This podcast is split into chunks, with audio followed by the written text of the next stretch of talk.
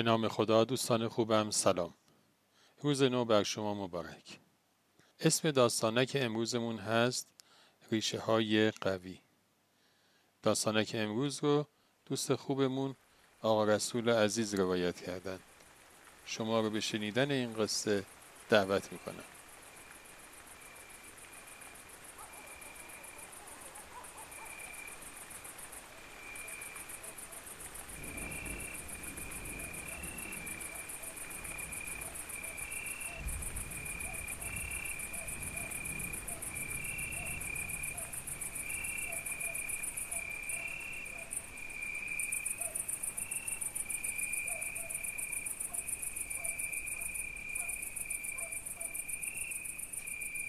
توی کلاس اخلاق بودیم که یکی از دانشجوها رو به استاد کرد و گفت استاد بعضی ها در عین اینکه خیلی آدم های خوبی هستند ولی زندگیشون پر از مشکل و گیر و گرفت و بدشانسیه و بالعکس خیلی از آدم های دیگه حالشون خوبه و هیچ مشکلی ندارند و زندگی خیلی خوبی دارند.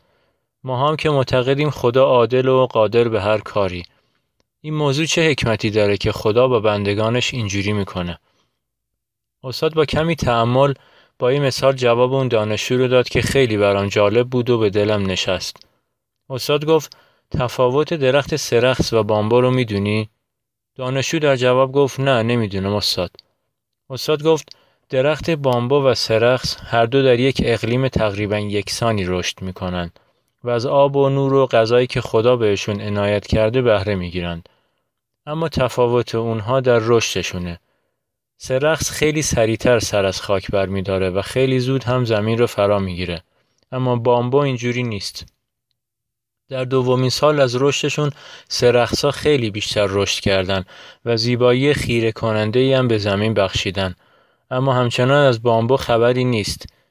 در سالهای سوم و چهارم سرخسا همچنان رشد می‌کنن ولی باز هم بامبوها توی خاکند. اما این دلیلی بر این نیست که بامباها به حال خودشون رها شدن. تازه در سال پنجم جوانه های کوچکی از بامبا دیده میشه که در مقایسه با سرخسا خیلی کوچک و کوتاه هستند. اما با گذشت 6 ماه ارتفاع بامباها به بیش از سی متر می‌رسه. خیلی خیلی بلندتر از سرخس ها. دقیقا پنج سال طول می‌کشه تا ریشه های بامبا به اندازه کافی قوی بشند ریشه هایی که بامبا رو قوی می کنند و اون چرا برای زندگی به اون نیاز دارند فراهم می کنند. این موضوع با عدل و قدرت خداوند اصلا منافاتی نداره و حکمت خداوند در خصوص بندگان خوبش اینه که زمان مواجهه با مسائل و موارد ناخوشایند در حقیقت ریشه هاشو مستحکم بشه. در واقع خدا حتی یک لحظه هم اونها رو به حال خودشون رها نکرده. همونجور که بامبه ها رو به حال خودشون رها نکرده بود. پس نباید خودمون رو با دیگران مقایسه کنیم. بامبا و سرخس دو گیاه متفاوتند اما هر دو به زیبایی جنگل کمک می‌کنند.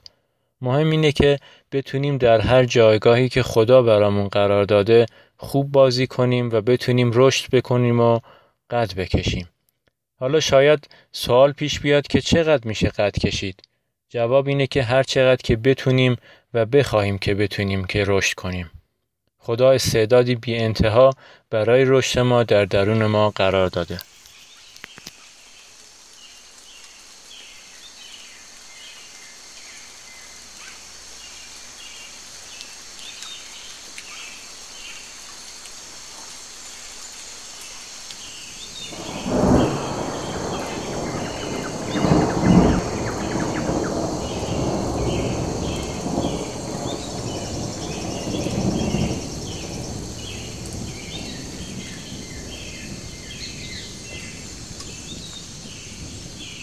خب دوستان همیشه همراه امیدوارم که از شنیدن داستانک امروزمون لذت برده باشید.